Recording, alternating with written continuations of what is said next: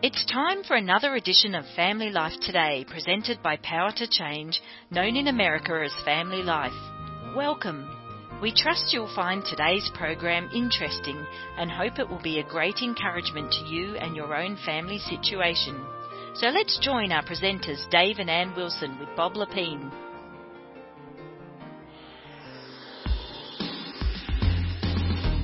Porn will not go away until Yeah. using porn, consuming porn becomes unthinkable. Right. Right now, we all know it's kind of bad, but it's not yet unthinkable. Mm. When we see women for who they really are, that's when the needle moves and it gets recategorized in our minds to something horrible. Mm. And that's when we'll see a change.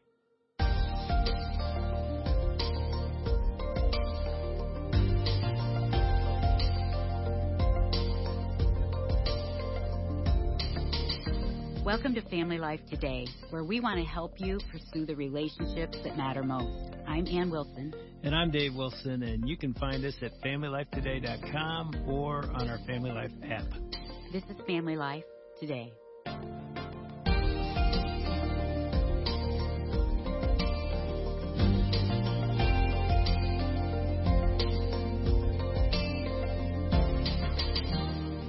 Ray Ortlund is sitting in the studio with us.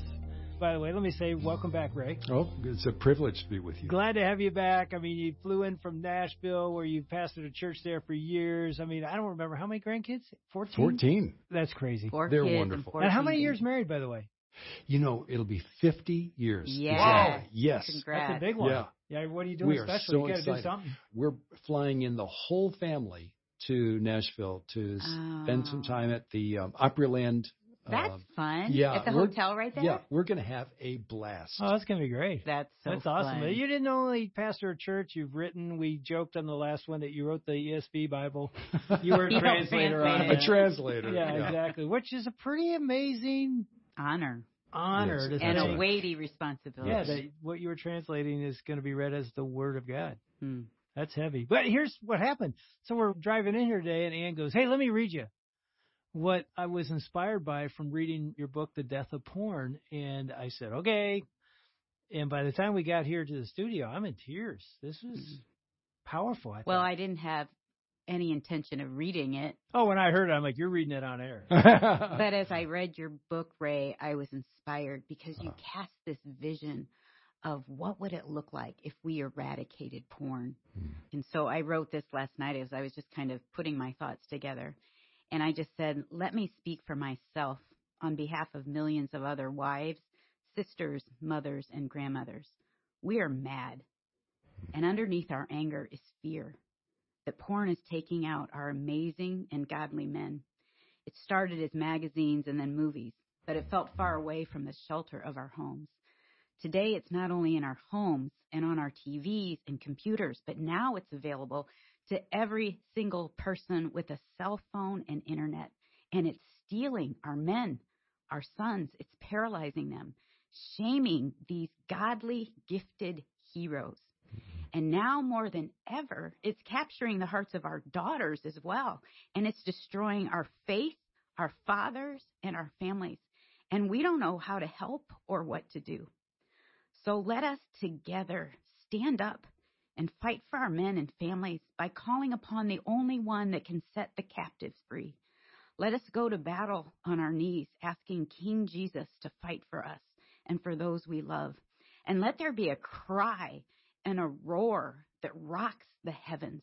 This is our Goliath of the day. Let us call upon the name of the Lord. What would it look like for all of us as women to pray, maybe every single Friday at noon, that porn and this hideous industry would be eradicated and our men and our daughters would be set free by Jesus to become all that he created them to be? oh, my.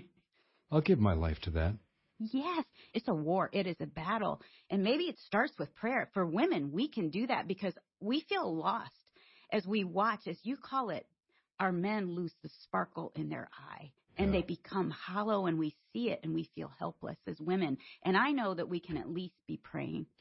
Here's where I move all my chips over onto the resurrection of Christ. Yes. Hmm. I believe Jesus, the risen Jesus, is today sprinting through this world, saving people left and right, and having a blast doing so. I love this. I totally believe that. Yes. And let's dare to have that hope Mm. in our hearts, that confidence, Yeah. that conviction. We see the evils and they are disheartening, they are terrifying.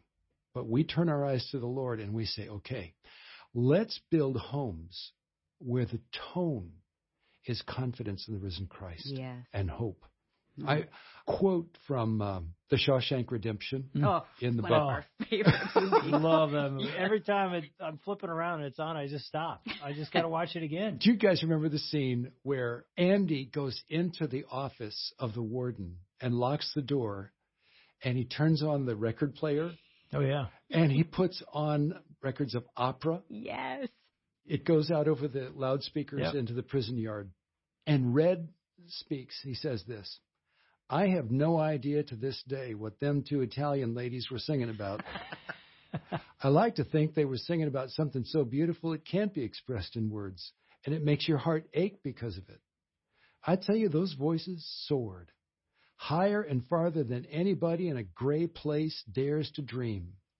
It was like some beautiful bird flapped into our drab little cage and made these walls dissolve away. And for the briefest of moments, every last man at Shawshank felt free. Mm. That's what hope does. Yeah. The music of the gospel comes into the prison camp of this world, where everybody is wondering, how do I even survive this? Hmm. And the music of the gospel comes in, the risen Christ speaking to us through the gospel, bringing hope, bringing energy, bringing a joy in life again. And prisoners start coming alive. We want that to happen in our homes. hmm We want our kids to experience that. We want that to happen in our churches. We want it to bleed out into our cities.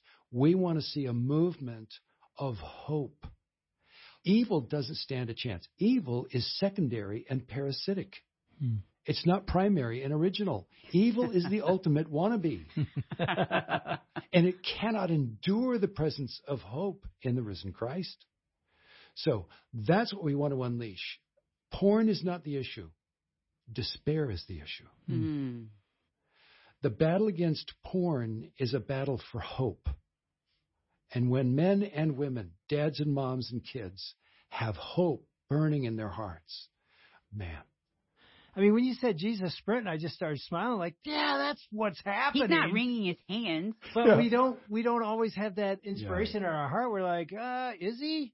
It doesn't look like it, you know. what's really going on in the world is the unreported story Hmm. of Jesus reaching down into the low places and the dark places, the places of despair and failure and betrayal and pain and anguish and regret and wishing for do overs. That's where Jesus loves to go. Hmm. So what happens when we get together, Dave, you and I, for example, if we got together for coffee, you would bring something of that spark of hope to me. I would bring something of that spark of hope to you. And somehow, in God's mercy and grace, the collision of your little hope with my little hope would erupt into something bigger. It's not two plus two is four. It's two plus two is a thousand. Yeah. Hmm. Yeah. That's what happens. I can't account for that. But getting together makes everything exponentially better. Okay, talk to the women who are married to these guys. Their men have no friends, zero. Wow. And so they they're like, "Oh, my husband needs somebody. I'm his only friend." I've heard so many women come to me and I'm encouraging like, "Oh yeah, he needs men." That's why we need the church. We need to gather ourselves together. How would you guys encourage those women? I mean, there's do we just pray about that? How does a magnificent, godly wife facilitate a better marriage? You know, this is a perennial question. and my poor wife is married to me. I don't know how she does it. Well, sometimes I wish this weren't true, but it is. We just need to fail badly enough that we can't deny it anymore. We can't hide. I wish it were better, right? I wish there was another way. Yeah. But I remember, for example, one time when we'd been married for seven years. I was working crazy hard, way too hard. I was neglecting my wife and children. We've gone through that phase. We've been there. Mhm. Okay, well, you know what I mean. Yeah. Yep. Janie was incredibly wise. I mean, this was not one episode. This was a whole life pattern that I was establishing, and I was oblivious to it. I was the only one not seeing it. Janie and I sat down, we had a talk, and because she didn't yell and scream and freak out, because she was so gentle and understated and respectful and kind, I didn't see it coming. I didn't have time to duck. she said to me, Ray, you know, the, the children and I, we will always love you. We're not sure we'll always have you. Hmm. And immediately, I knew she was right. I knew her point was valid and relevant and it was true. And I needed to hear that. And it worked. She, Hmm. my wife rebuked me Gently. gently and it worked. Hmm. She leveled with me. She was honest with me. She treated me with respect. She respected me enough to tell me the truth and to help me see where this was going without threats. And in that moment, it was a moment of grace. It was a divine moment in our marriage when my wife rebuked me and I realized it's time for me to change. You know, that was one of the great moments in our marriage. Hmm. We've had great moments of romance and and Hmm. joy and you know profound affection and so forth, but that moment of kind of a piercing sorrow, that was a great moment. Yeah. The Lord was in that.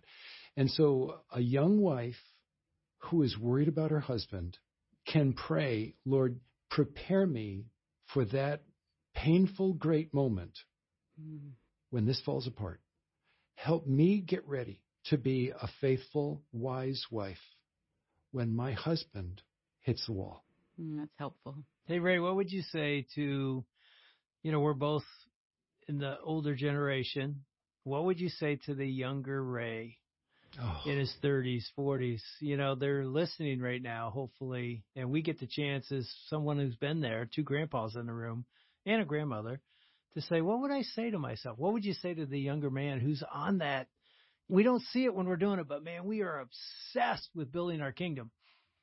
And hopefully his kingdom, but we're obsessed with it.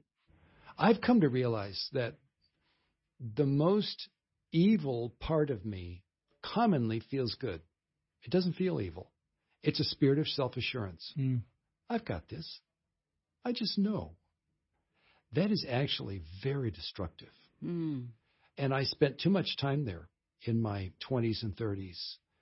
My dear wife found a box of prayers she had written from the 70s the other day. I really had not realized what a pain in the neck I was. Mm. And she just hung in there with me. And guys, now we just have this crazy, wonderful Mm. marriage, right? We are just giddy in love with each other. But I give her so much credit for being a serious woman of God Hmm. who stood by her vows to God on our wedding day and just kept praying for me. And then God gave me moments of confrontation and failure and self discovery along the way. Hmm. And little by little, I grew up. One of the things you do in the book is you reintroduce the characters when you talk about the death of porn. Again, didn't see that coming. But do you feel like when we're young men, 30s, 40s, and we're racing forward, do you think porn becomes an escape? Yeah.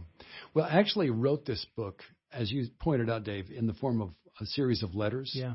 Dear son, because I wrote it for one guy who is a composite portrait of these hundreds of guys I've Yeah. been interacting with through the years, these magnificent young men. And I gave him a name. His name is Jake. I wrote the book for Jake. I think that's a cool name. if I could choose my own name, it might be Jake. Jake? Right. I don't really like Ray, but Jake is cool. So I wrote this for Jake, and let me tell you about him. He's just a great guy. You would love him. He's a lot of fun. He's, you know, in his early 30s, married, couple of kids, working hard. He's on an upward career path. Things are going pretty well. You know, he goes to church once, twice a month. He's not involved in anything bad. He, there's a lot of good about his life. And he's got this sidebar of porn use. He doesn't feel good about it. He's not proud of it, but he's not worried about it either. And there are so many guys like that. What Jake doesn't realize is this 10 years from now, there's a good chance he'll be divorced. Hmm. 20 years from now, there's a good chance his kids won't respect him and might not even be talking to him. 30 years from now, Jake might not even believe in God. Hmm. He doesn't see it coming. Because what he's making an allowance for is metastasizing into the depths of his being. And I care about Jake. I care about his future and I care about his wife and his kids. And I think he can still have a great life. He can let go of this above average existence, settling for that, and he can become a formidable man of God. But he has got to turn against that porn that he's making an allowance for and believe in his own magnificence, created in the image of God, see his wife with new eyes, her royalty, her magnificence, his children, everybody around him. He's living in a world filled with wonder. He doesn't see it. And he doesn't see the path that he's actually on. So I wrote this to help Jake see a new Jake, a new reality, a whole new life, a new future. I want to help that guy get there into a great life. I just want to cry. It's so inspiring. It's what we all want. Yes. Yeah, and I think as you know, I started reading it. You know, you start with you are royalty, talking to Jake, which is every man. Then you say she is royalty. Well, the Bible's very clear hmm. that Genesis 1:27. So God created man in his image. In the image of God he created him, male and female he created them. Now, there are other creation accounts from the ancient world. For example, the Babylonians had their own sort of version right. of Genesis 1. In the Babylonian creation account, we are not created in the image of God. The creation of the woman isn't even mentioned. Mm-hmm. But in Genesis 1 and 2, everybody is, in Babylonian mythology, it was only the king who was in the image of God. Mm-hmm. And the elite was in the image of God. The Bible democratizes the image of God gives it to everybody who's human. And the climax of the creation account in chapter 2 of Genesis is the creation of the woman. She's the hero of the story. and in the Babylonian version, she's just assumed. In the biblical version, she's celebrated. Hmm. So the Bible really gives us new eyes to see how magnificent a woman is. For example, I love this in the uh, Lord of the Rings by J.R.R. Tolkien. Hmm. One of my favorites. Oh yeah. Yeah. Oh yeah. Galadriel, the elfish queen, wants to give each member of the fellowship a parting gift. Everything's sort of noble and wonderful. And she asks Gimli, the dwarf, what he wants. And he says, I wouldn't dare ask anything. And she's surprised. He's very humble, you know. But she urges him to go ahead and dare to make a request of her. And he says, There is nothing, Lady Galadriel, said Gimli, bowing low and stammering. Nothing, unless it might be permitted to ask, to name a single strand of your hair, which surpasses the gold of the earth as the stars surpass the gems of the mine. I do not ask for such a gift, but you commanded me to name my desire. and the other elves they're looking on are like, no way. Did he just ask that? Did he say that? You know? and Galadriel says, None have ever made me so bold a request, and yet so courteous. And how shall I refuse, since I commanded him to speak? But tell me, Gimli, what would you do with such a gift? And he said, Treasure it, lady. And if I ever return to the smithies of my home, it shall be set that strand of hair shall be set in imperishable crystal to be an heirloom of my house and a pledge of goodwill between the mountain and the wood until the end of days. and then Tolkien says, The lady unbraided one of her long tresses and cut off three golden hairs and laid them in Gimli's hand. I believe every woman is a potential Galadriel, mm-hmm. whom we will perceive in the new heavens and the new earth with awe and wonder. Mm-hmm. She will be formidable. Hmm. she will be wise. She will be awe inspiring. Every woman in this humiliating, degrading world can have that destiny. She too is created in the image of God. My privilege is to create conditions in this world where she can dare to believe that and through Christ reach for it because she deserves it. Mm. That's such a beautiful image. You do that, Dave. Wow. I feel like I you do that. You do that for me. I feel like you have believed it in me more than I have. And I think that's true of every husband as he speaks and he sees things in his wife that maybe we don't see. It lifts our heads and it reminds us that we were made in God's image. And it gives us hope that we can live out what he's called us to live out. Yeah, that's beautiful. And I do think if we as men see women that way, as we should from Genesis 1 and 2, they're image bearers and Yes. princesses created by God, we will treat them as such. And that destroys porn. Yes. Porn will not go away until Yeah. using porn, consuming porn becomes unthinkable. Right. Right now, we all know it's kind of bad, but it's not yet unthinkable. Mm. When we see women for who they really are, that's when the needle moves and it gets recategorized in our minds to something horrible. Mm. And that's when we'll see a change.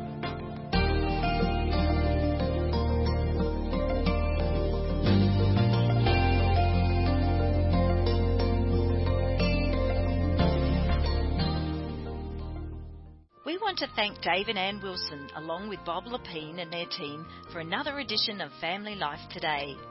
Although our programs are produced in America, the issues facing families like forgiveness, communication, and taking care of our kids transcend national borders. These issues profoundly affect relationships everywhere. In Australia, family life is known as Power to Change, and our mission is to effectively develop godly families, the kind of families that change the world one home at a time. A key part of our mission includes strengthening marriages and families all around the world. We want to do whatever we can to bring timeless truths to the challenges you face as you seek to strengthen your family and join us in changing the world. Do you want to impact marriages in your community? Consider hosting a day together, a one day marriage conference that focuses on developing oneness in marriage. We have trained speakers that will come to you to present humorous but biblically sound messages of hope. For more information or to get started today, email radio at powertochange.org.au or check out our website at families.powertochange.org.au under the Conferences tab. We hope you can join us again on Monday right here for another Family Life Today.